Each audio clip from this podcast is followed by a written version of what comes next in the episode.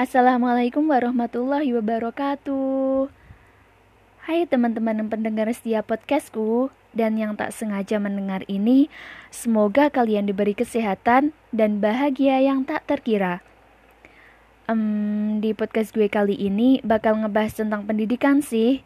Mengingat ini bulan penuh perjuangan dan kayaknya masih anget nih aroma kemerdekaannya.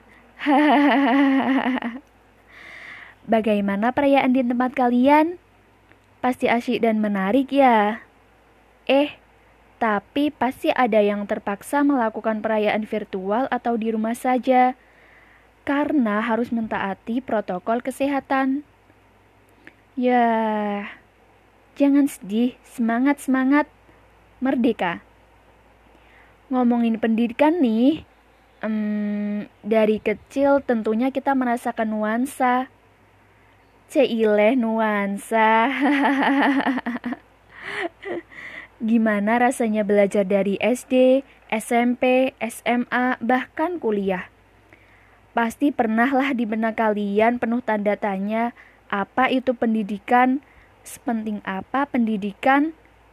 Kenapa pendidikan selalu mengelilingi kehidupan gue? Waduh, bahkan penduduk kayaknya udah familiar banget dan kayak melingkari hembusan nafas gue. Iya nggak sih? eh, eh, eh. Berbicara pendidikan, jadi ingat omongan Mas Menteri Pendidikan dan Kebudayaan. Usut punya usut, Mas Menteri punya tagar yang ramai dalam dunia daring. Merdeka belajar. Kata Mas Menteri menyampaikan program dalam naskah pidato Hari Guru Nasional. Wawa, waduh, keren. Sampai membuat saya melongo terpesona layaknya penggemar K-pop ketika bertemu dengan BTS. Rupanya Mas Menteri mau bikin gebrakan baru nih dalam dunia pendidikan. Tapi jika kembali ke dalam film yang saya lihat tadi butuh sosok panutan yang hebat untuk memerdekakan orang belajar bisa jadi sosok seperti Ki Hajar Dewantoro yang berkata, anak-anak harus memiliki kemerdekaan berpikir dan tidak selalu dipelopori. Namun, jika kembali ke sosok yang paling dekat dalam dunia pendidikan, gurulah sosok tanpa tanda jasa.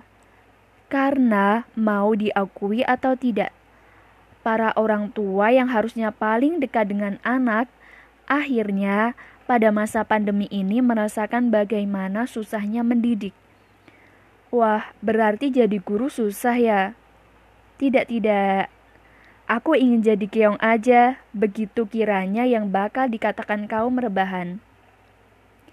Tapi toh, jika kembali ke tagarnya Mas Menteri dengan versi film yang saya selami, guru harus lebih susah dari semua ini karena para guru perlu membimbing dan mempelajari bakat minat dari setiap anak.